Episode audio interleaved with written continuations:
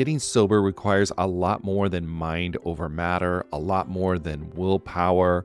It's about leveraging the support around you. People in recovery typically need a mix of medical help, emotional support, and changes in lifestyle to manage their addiction, not just mental determination. As both a therapist and someone embracing the recovery lifestyle, there's one tool I always recommend to people needing extra accountability SoberLink. SoberLink is a high tech breath analyzer system designed to help you get and stay sober. And here's why I love it you'll test the same day every day, eliminating testing anxiety. Friends and family receive instant test results, helping you rebuild trust and preventing relapse. Accountability is a part of that, and it's something to really be embraced. Devices have built in facial recognition so your support circle knows you're testing, and tamper resistant sensors flag any attempts at trying to beat the system so your sobriety is never questioned. So let 2024 be your best year yet. Visit soberlink.com forward slash TAM to sign up and receive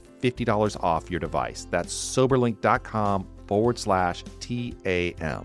And let accountability be your guide. This episode is brought to you by Visit Williamsburg. In Williamsburg, Virginia, there's never too much of a good thing. Whether you're a foodie, a golfer, a history buff, a shopaholic, an outdoor enthusiast, or a thrill seeker, you'll find what you came for here and more.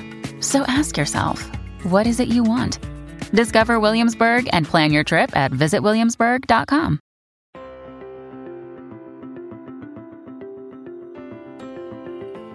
Hello, everyone. Welcome to the Addicted Mind podcast. My name is Duane Osterlind. I'm your host, and we are on to another episode.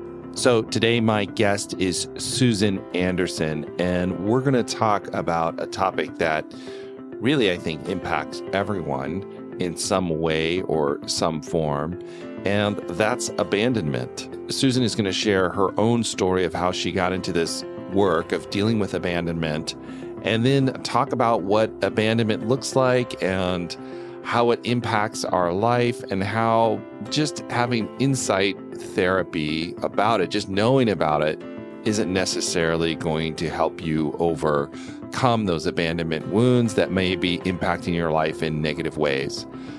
Great conversation. Susan is passionate about this work. So I was excited to do this interview and talk about this topic because I think it's just so universal to everyone. So I think you'll get a lot out of this episode. Before we do that, if you are enjoying the Addicted Mind podcast, please rate and review us in iTunes. It really does help the podcast get found, and I really appreciate it. And it's really meaningful to me to just see the reviews and to see that people are listening. So thank you so much for the people who have done that. And also think about joining our Facebook group. Just go to Facebook and type in the Addicted Mind podcast, click join, and continue the conversation online.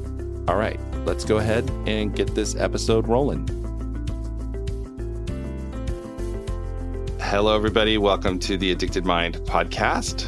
My guest today is Susan Anderson, and we're going to talk about, I guess, all things abandonment, which is a topic I think if anybody's struggling with addiction, probably faces or has faced in some form.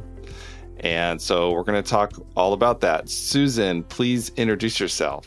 Yes, I'm Susan Anderson, and I'm the founder of Abandonment Recovery, which is a program that helps people with so many issues heartbreak, loss, self sabotage, addiction, compulsion, all of those things, because abandonment translates to separation anxiety, and it's something we all share as human beings. It's universal.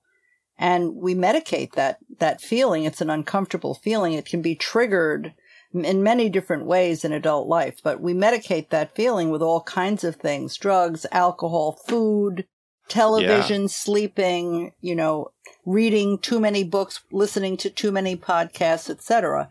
We medicate it in yeah. many ways, anything that gives us instant gratification right can pull us out of that feeling of abandonment. Yes. So let's just talk let's talk about what is abandonment. When you when you're starting to say that, what does that mean? And I guess also I want to know how did this area of work become important to you? So we can we can handle both of those. All right, well let's start there. I was sort of a specialist in separation anxiety and abandonment in a way because I specialized in helping people overcome heartbreak and loss and all of that for about 20 years. And then suddenly the love of my life, my marital partner of 18 years, left me suddenly for another woman. And it was Wow. so painful. And I discovered that my own tools were weak. They were not strong enough to really help me. That in fact it did damage my self esteem momentarily. That in fact it did have the capacity to put me on my knees in a way that I really hadn't expected because I was a very independent woman, you know, at, the top of my career. So it was quite surprising the experience motivated me to really research this this subject this primal wound this universal primal Right. wound that we all share as human beings we all have a fear of abandonment and when it's triggered by an adult experience it can create a cascade of processes hormonal processes in the brain all kinds of things happen and no matter how strong we are and no matter how high functioning and independent and so forth we can all experience a serious emotional crisis if the trigger is big enough in adulthood. Right. So you had this moment where you were you were left. You thought you had this partner and then all of a sudden that just disappeared and you're abandoned and that triggered a huge like you said a cascade in you of all these other things. At first, I didn't understand why it was so powerful. How could it affect me, who was a specialist in this area so badly, but as researching it and really trying to look into the processes of the brain and speaking to all kinds of neurobiologists and people like that, I slowly learned what the process was that I was going through. And that allowed me to develop a program to help people. It's not a program that you have to learn science for, but it's based, Right. it's based on that understanding. And it's a, it's a program that involves doing because overcoming abandonment is a doing process, not just a feeling process. It's a, Right. it's recovery. It's an ongoing process, but there's an immediate improvement. So you had abandonment in your adult life, but you said it like triggered this cascade of stuff. And when I first saw your form for like coming onto the podcast, and we are talking about abandonment, and I was kind of prepping for this episode, the first thing I went to and I thought about was childhood abandonment, right? Abandonment is children. And so I'm wondering how those two go together, if that makes sense. Because, like you said, it's a universal mm-hmm. feeling. We all have this fear of being alone, Yes. and here We- it played out. We have a fear, a universal fear of losing the thing that we're most attached to. It could be subliminal, so we might not be in touch with it if it's not being triggered. But we all have a fear of losing our connection, of, of, of abandonment. We all have it. It's a natural fear. It helps us form close attachments. It, it makes the world go round. It motivates us to be good to people and hold on to our attachments. And we all have a fear that it could end. And we also have hidden shame. We just all have this. It's part of being human. We have consciousness. And as we're developing as toddlers, we begin to feel bad when, when we're not powerful enough to get what we need and we feel powerful when we can. And so we have this sort of tug of war inside, but there's a lot of shame in there, but it's subliminal.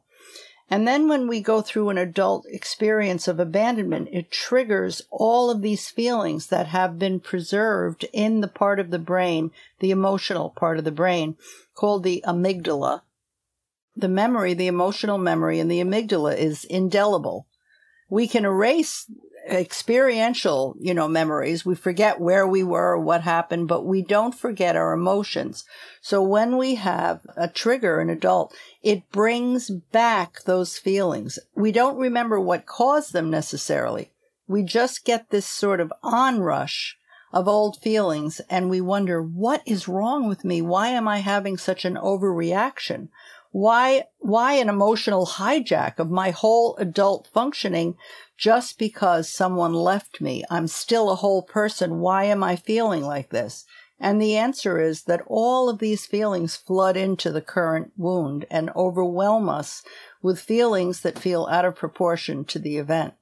Right. So that that history of maybe earlier abandonment kind of comes back and adds to the current abandonment, like what you were describing for yourself. You had all these skills, you thought you were in this space, and then yet all of these feelings returned and it kind of adds to that impact. Another part I was thinking about too is, you know, we all have this. We're also, I believe, like social animals, right? We're designed to connect, designed, made, evolved, whatever, right? To to connect, to have that social construct. And when we lose that, I think there's a primal fear.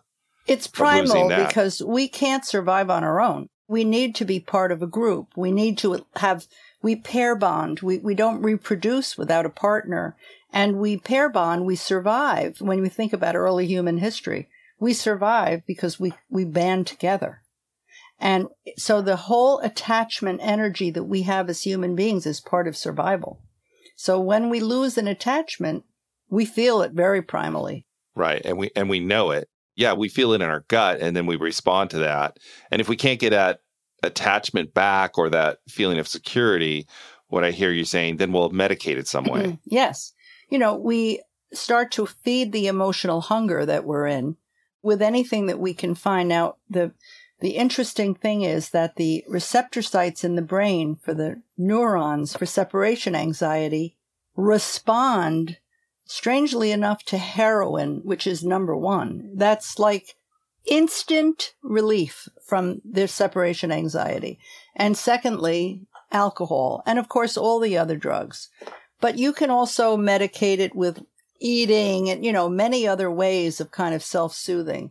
The most addictive forms of self soothing, the, the drugs and alcohol, are the ones that are the most immediate in, in calming down those nerves. There have been so many studies on rat pups and monkeys and dogs and, and humans that show that when there is separation stress, and, you know, laboratories can create that distress in by just separating rat pups from their mother and that that distress is most quickly subdued by those substances. So the bottom line of this is that when we are going through this, an adult trigger, even if it's a mild trigger, like just losing a friend or being alone for too long and not, and being afraid we won't find a relationship or something of that sort, the thing that we are most vulnerable to is becoming addicted to a substance or to an activity something that just distracts us from this wound of abandonment, this feeling of abandonment of being left. Yeah, I, I can totally agree that agree with that. That makes sense to me. What about when does loneliness come into play in this? Loneliness right? is a huge adult trigger because when we can explain the loneliness as situational and we're temporarily alone because we're on a job assignment or something of that sort, it feels uncomfortable, but we have coping mechanisms. But when we feel alone because we don't have enough connections with the outside world, we don't have enough friends, or we've lost a friend, or we were craving love and a relationship and we haven't been able to get one. When the aloneness isn't voluntary, it's because it's sort of foisted upon us. We've gone through a breakup or we're struggling to find a relationship or we've lost some people in our lives. They've moved away or whatever. And we feel the, the aloneness. It's very hurtful and it triggers those old feelings from childhood. They don't necessarily rush into the wound and, and cause us to have a collapse the way like going through a breakup would. It's more of a subliminal feeling of depression and kind of not being sure of ourselves, maybe low self esteem, low energy kind of thing. But it kind of is pervasive through the whole system. It's pervasive, yes. It, it is something that we feel as a background tone through the day. We might not be conscious of where it's coming from or why we're kind of down, and we look at other people full of energy and just, you know, get ready to go do something exciting and new. And we're sort of, eh, wondering why we don't have the same initiative. But very often it's coming from something subliminal like loneliness. Yeah. And and what about we've been talking a little bit about this early wound that comes kind of rushing back when we have an adult moment of abandonment, right? One of my thoughts is is that a lot of people even people that I've worked with will say, "Yeah, no, my childhood was great. I don't know what you're talking about." And not even being able to see that early abandonment until maybe like they have this kind of episode that kind of forces that forward. I guess what I'm getting to is I'd like to talk a little bit about that early kind of abandonment that sets you up for this cascade.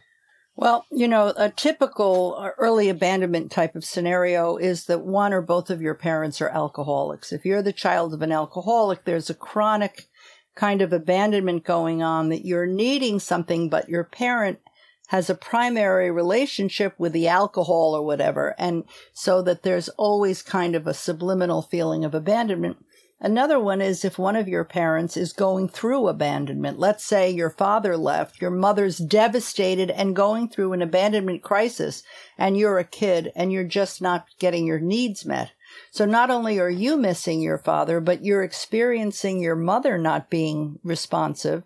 So you're going through double abandonment there. And then on top of it, you're sensing your mother's abandonment. So you have all of these layers of abandonment, but it can be something that happens to everybody, such as you go to nursery school and your parents are late picking you up and you panic, or you don't want to go to the first grade and be by yourself all day, or, you know, it can be little things that really happen in the best of families where everybody's loving and caring.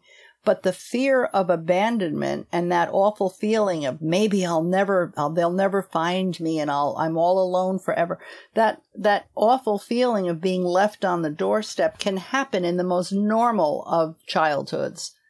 Right. But it can still have this impact, this lasting impact on somebody. I mean, the reality is, is, you know, I think no parent, being a parent, no parent is going to be perfect. Like you said, even the best of families, these kind of episodes can happen, but they can still create an uh, undercurrent. So there, there's, I guess there's, um, what am I trying to get to? I guess there's a, you know, what we would expect a, a normal level of abandonment, like that would be like, you know, just human. Yes. And then there's, like what you said, an alcoholic home where there's significant abandonment. Yeah. I right? mean, if, and if you have a normal level of abandonment, which it, you're referring to something that just something we all share, no matter what parents right, do. Right. It, it, we it go to school and we see somebody doing better in math than we are. We compare ourselves to that person and feel I'm not good enough, and that feels like I've been abandoned by the powers of math. You know, it's sort of we get this without the parents we have a normal level. But if we have, you know, some traumatic stuff going on, parents are alcoholic or somebody's abusive or we've actually been left by a parent. I mean, there are tremendously painful abandonment scenarios, as I know you can imagine. Then we have a harder time going through life. We'll have a harder time modulating our emotions because the triggers are there. Because remember, the amygdala has recorded all of it indelibly but with people who have traumatic abandonments, they also have strengths that most of the rest of us don't have. Because to survive these things and to cope, they develop strengths to get around them. They're survivors. Right, yeah. And so they have they have extraordinary strengths. If you go to an AA meeting or an NA meeting, you're meeting people who are pretty extraordinary. The very fact that they're there it seems miraculous that they would even consider giving up something so pleasurable. They're there, but that's not the main part. There's depth, there's caring, there's all kinds of qualities that develop as strengths as a result of going through abandonment. That's not to say that if you had an easy childhood that you can't become you know, the most amazing person and, and you can't develop yourself, of course but it's not all a bad picture. It just looks bad when we have a trigger. And those of us when we're actually like feeling it, it's Yes. it's not pleasant. It No. really kind of sucks. It's it's an awful feeling. I'm I'm alone in the world. I'm left. Yes. I have I have nobody. Yeah. And if that's overwhelming, then I would imagine also that then maybe there's some uh, coping mechanisms that go along with that. There's a lot of resilience in having to survive that in your Yes. childhood, and you can pull on those gifts that come with that with with trauma. And I totally believe that too. And then there's also this other side, which is you know when we have this traumatic abandonment and how we cope with it in our adult life and how maybe that doesn't always work out quite how we would like. And I'm, I'm would love to kind of talk about that. Like, how would this show up if we haven't taken care of this wound? Well, yeah, you really have a hard time taking care of the wound until you get to adulthood and can get engaged in abandonment recovery because you just kind of grow up like a weed and you do the best you can and you have these strengths. But you also have, if you've had, you know, a lot of abandonment, you have a lot of self sabotage. So hmm that's how the abandonment wound does its damages. It then gets you to sabotage yourself. You repeat the thing that's so familiar. So you had rejection as a childhood. So you wind up going through adulthood, getting a lot of rejection or, you know, the self sabotage can be, you know, chasing after the wrong people, always being attracted to the unavailable instead of, you know, having a mutual relationship or all kinds of all the addictions that's all self-sabotage. But so many other forms of self-sabotage. Perfectionism is a form of self-sabotage and you can develop i feel terrible about myself so i'm going to be perfect. And that perfectionism can hold you back from really enjoying your life and and being okay with not being perfect. So there there's a lot of self-sabotage that comes out of it and that that becomes you know, you're then dealing with self anger and self frustration because you know you're doing it to yourself.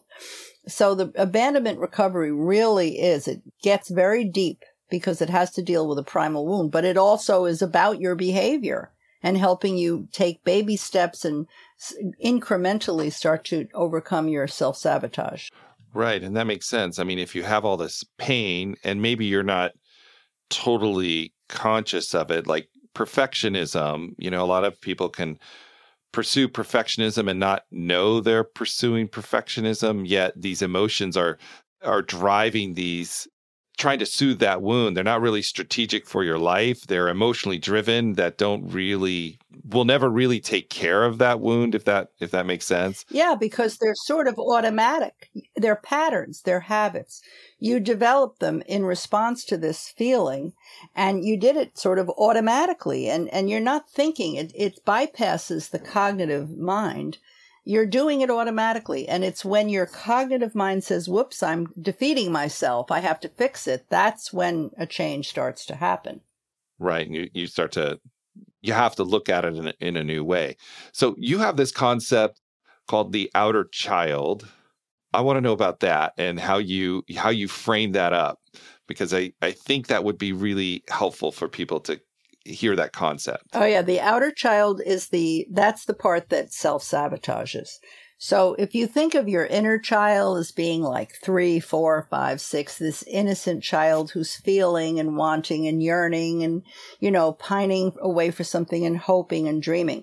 Think of your outer child as like the 8, 9, 10, 11, 12 year old who's now reacting and developing bad habits like the habit of procrastination, avoiding, or the habit of you know having giving having a comeback for everything reacting to people and having a nasty comment or whatever. The outer child is the one who grabs cookies when they're upset and stuffs themselves. Right.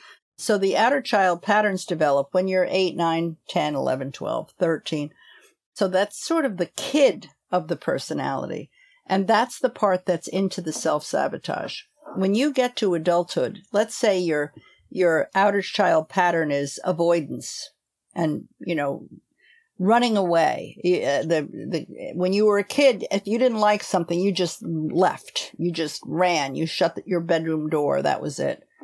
When you're an adult and you're on your second date and the date doesn't you know you, you're feeling insecure and you like the person but you're you're nervous running away is not going to be a good thing to do because now you've run from a relationship that is potentially great, but you couldn't hang in. You had to run away. So the habit st- formed when you were a kid, but the habit now as an adult doesn't work. So it's the adult self that has to say, Oh, look what I did. My outer right. child sabotaged me. Now I have to be in control. So it's a, it's an awareness tool that can be very life changing. And there are exercises to work with it, but it's an awareness tool to recognize that it isn't just the adult self making decisions informed decisions with our cerebral cortexes intact. It's the habit part, the outer child that's really very often running the show. And what makes this so hard? Uh, well, there's two two questions actually. One is that we can go a lot through our life without the awareness that this is going on, right? We we just we're in these habits, we're just doing them. We're we're not even aware that they're sabotaging us. We don't know right. that these habits are right. the actual problem. And then the next part of that is how, why is it so hard to change it? You know, I think this is what this is universal as human beings, but I like to talk about that part because you know part of this is changing right? We want to make our life better. We want to want to get through this stuff. So th- that's a two part question. Yeah and you know once we become aware that we have this outer child part that's sabotaging our life and all of that that's a great thing because it's it's insight it's it's emotional insight. We're aware of it. We can see ourselves you know messing ourselves up but awareness insight is only step 1 right and we could have exquisite emotional insight. We could go to therapy for 20 years and lie on a couch and understand everything we're doing, but that's only insight. We have to take the insight. We have to take it on the road. We have to do things. You don't think your way out of abandonment. You do your way out. And that's when you take the insight and you actually do it. You, there are actions you can take that begin to systematically and incrementally overcome the behaviors. I, I love that you're saying that because I think our natural tendency as human beings is to want to understand why. And there's this belief that if we understand why, then that's going to solve all our problems. But I think eventually people find out exactly that, right? We have this insight, yes. yet I'm still the same. I know I'm doing these things that are destructive and now I see it, but I don't change it. And you have to do it in that small, incremental way, but you have to do behavior. You have to change behavior. You have to change the behavior. And, you know, it's frustrating. You know, I wrote the first book, Journey from Abandonment to Healing, with a full understanding that human nature is people are looking for a magic bullet. They want one more book to help them. So I knew they would love the insight. I knew that they would read the book and say, right. Oh, now I get it. But I wanted them to do the actual exercises, not just read them and understand them, but to do them. And human nature is that we're all built the same way. We'd all rather just read about it. We don't want to actually do it. So to motivate well, people to do things differently, that that has been my my life's work is to is to provide that motivation. Well, I, I think like when we're when we actually have to do it, we have to actually in a way walk into those feelings, walk into abandonment, which we've been avoiding our whole life. Or, you know, we're so good at and here it is and this is in a way I think abandonment is very primal. It's almost terrifying, like that deep abandonment. It's well, almost describe it as terror. I mean, that's another thing with human nature. People have a fear that the abandonment is an abyss, and that if they delve into it, they'll fall into the abyss and not be able to get out. That's a very common fear. It turns out there's a trampoline down there, and you go boing, and it bounces you right back up into energy. But but human nature is we don't know that until we experience it. So the program yeah. doesn't ask people to strip themselves bare and risk that because eh, eh, you know I understand so well that that that's asking too much faith and trust in people. So the program involves action steps that are incremental that are baby steps because they are difficult and what they involve is patience because Rome wasn't built in a day. But you can begin inching your way in the direction of all your goals. You can inch your way Right. there and a momentum begins and then you do make bigger changes. But at the beginning, you kind of have to overcome the inertia. Yeah, yeah. I I have this saying, and I don't know where I got it. That's been impactful to to my life. It's like small hinges swing big doors.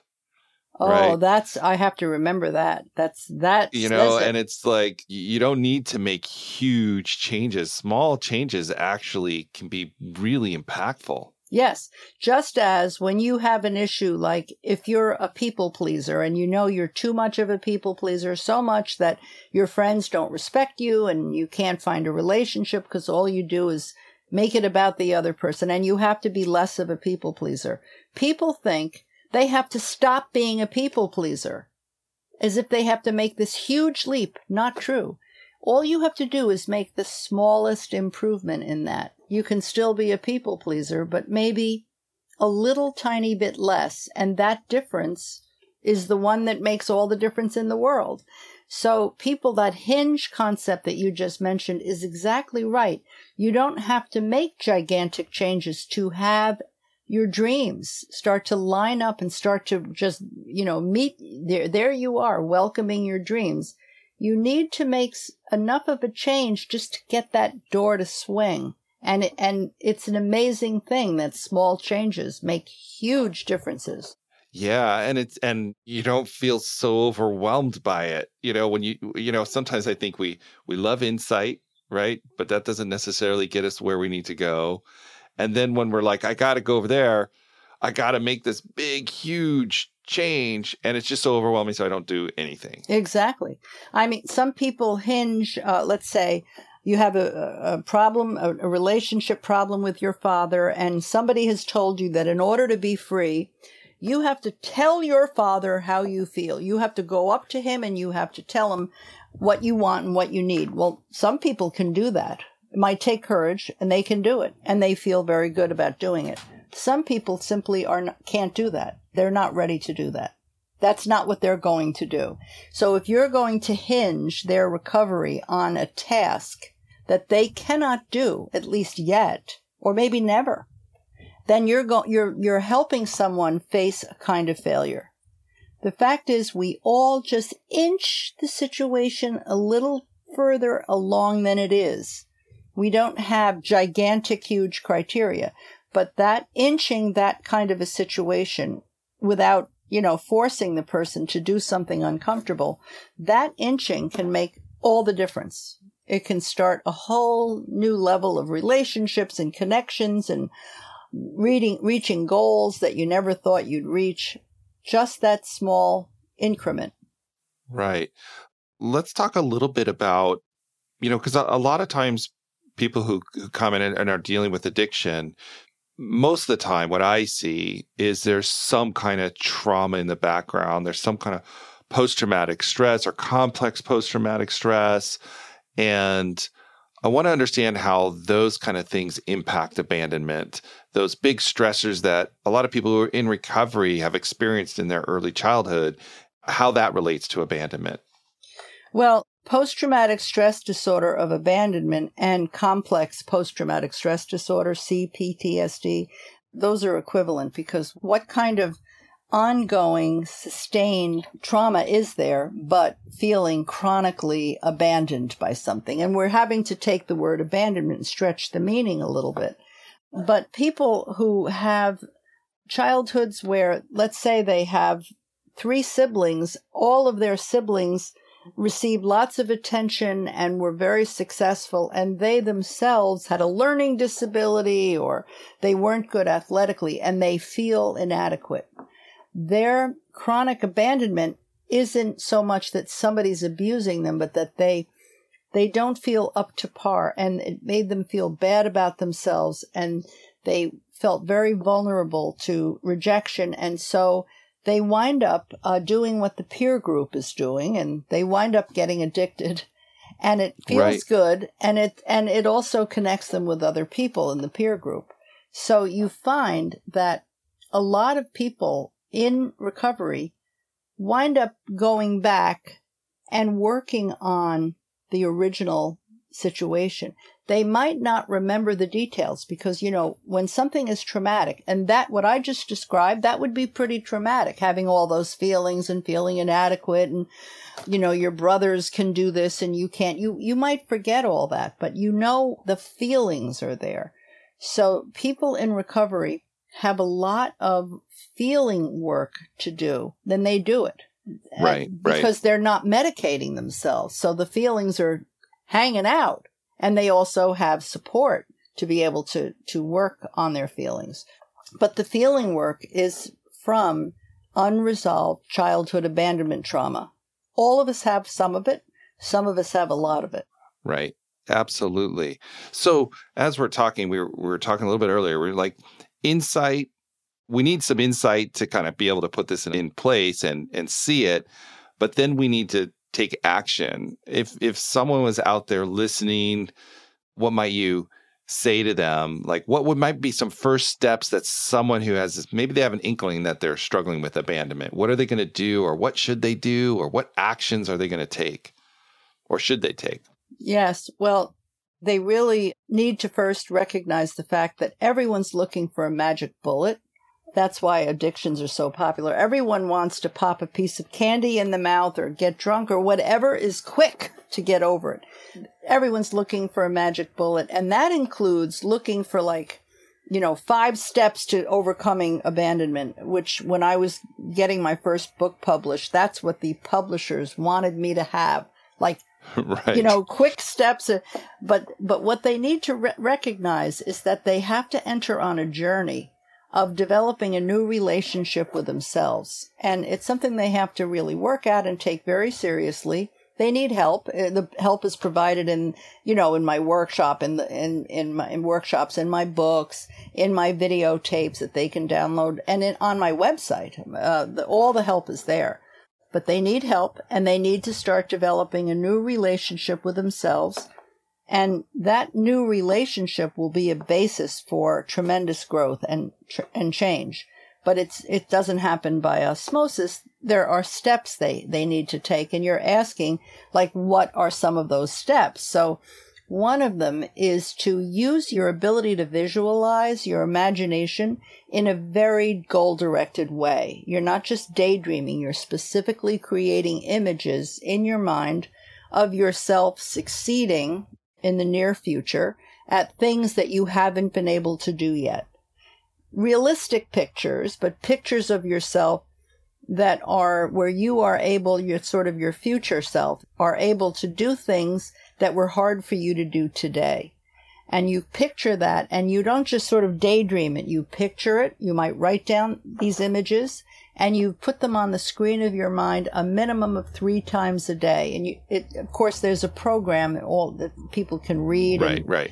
about this. And another thing is to create, use your imagination again. Imagination is a higher power in abandonment recovery. Use your imagination to create an image of yourself as your inner child, your inner child within your inner child, the abandoned inner child, the most, you know, primal part of yourself. Use your imagination to personify that. Get an image of yourself as this inner child and then create, it's a written exercise, a dialogue between your adult self and this inner child. And it isn't for your adult self to go blah, blah, blah and tell your inner child self what it should be feeling or what life is all about. Right, it's right. getting your inner child self to begin to tell your adult self, here's what I really feel like. I feel hopeless. You've abandoned me. I'm mad at you. I don't know if you're ever really going to help me, but if you would help me, it would help a lot if you could blah, blah, blah. And then the inner child begins to, to say how it feels and what it wants. And the adult self is drawing it out and nurturing it and developing a relationship, a trust relationship with it. This dialogue is life changing. It's like slowly creating that positive dialogue within the self, that positive relationship over time, that this, you can change this relationship with yourself and with your abandonment trauma and, and how it impacts you. Well, you know, people, people say things like, You need to love yourself before you can be in a relationship with another person. Oh, but how do we right. do that? It's such an easier said than done platitude. Everyone that I've ever met would like to love themselves more.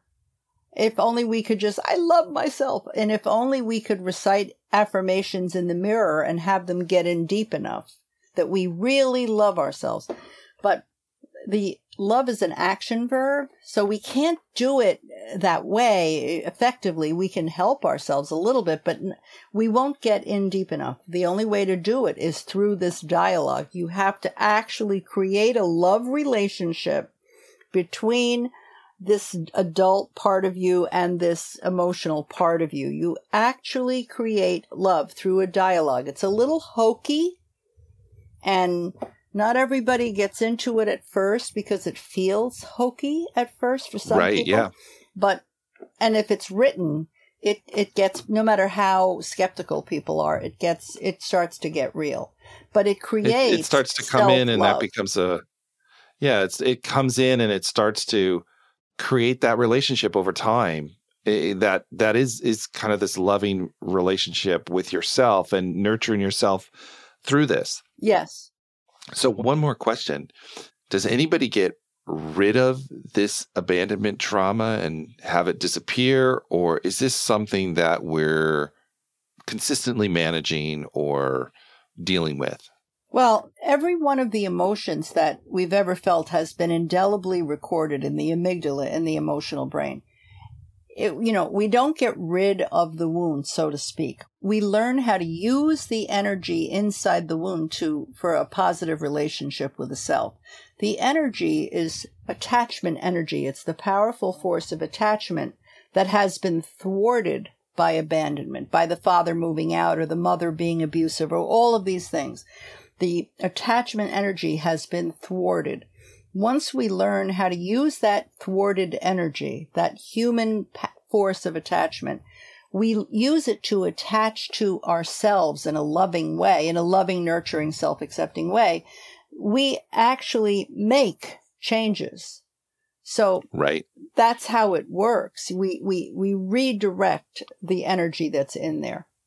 And going back to what you were saying at the very beginning, which is all of those wonderful gifts that come out of this trauma can now be used in a way that makes someone's life really meaningful to them and really powerful and, and positive. And it's taking all of that and transforming it. It is. And you'll find, you know, with people who I'm sure you've already discovered this in your work, that people wouldn't trade their histories for anything because they realize yeah. that what they learned from it and the strength that they gained from it. So you don't sort of take the the wound away. You don't remove anything. You're really using it in a constructive way. And once you learn how to do that, that's it. You're you're on it. You you've got it. Absolutely. Couldn't agree more. So we're running on our time here. And I usually have one more question I'd like to ask every guest. And that's if someone is out there struggling with abandonment, they're they're having a really hard time, and you could tell them one thing. What would you want to tell them? There's hope. There's lots of help. There's a, a very easy to do program it involves doing. There's a website that helps hook you up to this program or to all the books and the workshops and all the rest of the resources and tools. Abandonment.net is the website. But that there is hope. It, this is, it feels so overwhelming and impossible trying to get rid of tr- shame and trauma and heartache, but it isn't. There actually is hope. There actually is hope go for it, do the work, dig in, find the resources, and do it. I will put all those links in the show notes as well so people can go to theaddictedmind.com and find all your information and get a hold of you. And if they're struggling with this, just encouraging them to reach out and do the work because there's something amazing on the other side. Right. That's great. Thank you. Thank you for coming on to The Addicted Mind. It was my pleasure. Thank you, Duane. All right, everyone. Thank you for listening to the Addicted Mind podcast. As usual, all the show notes will be at theaddictedmind.com. So you can check it out there and get all the links to Susan's materials. And if you're struggling with abandonment, like she said, there's hope, get support, reach out for that support and keep going forward. And one small favor if you got a lot out of this episode, please write a review in iTunes or share the podcast with a friend. That would be awesome. I really appreciate it. And think about joining our Facebook group. Just go to Facebook and type in the Addicted Mind podcast and click join. All right, everyone, have a wonderful day, and I will talk to you on the next episode.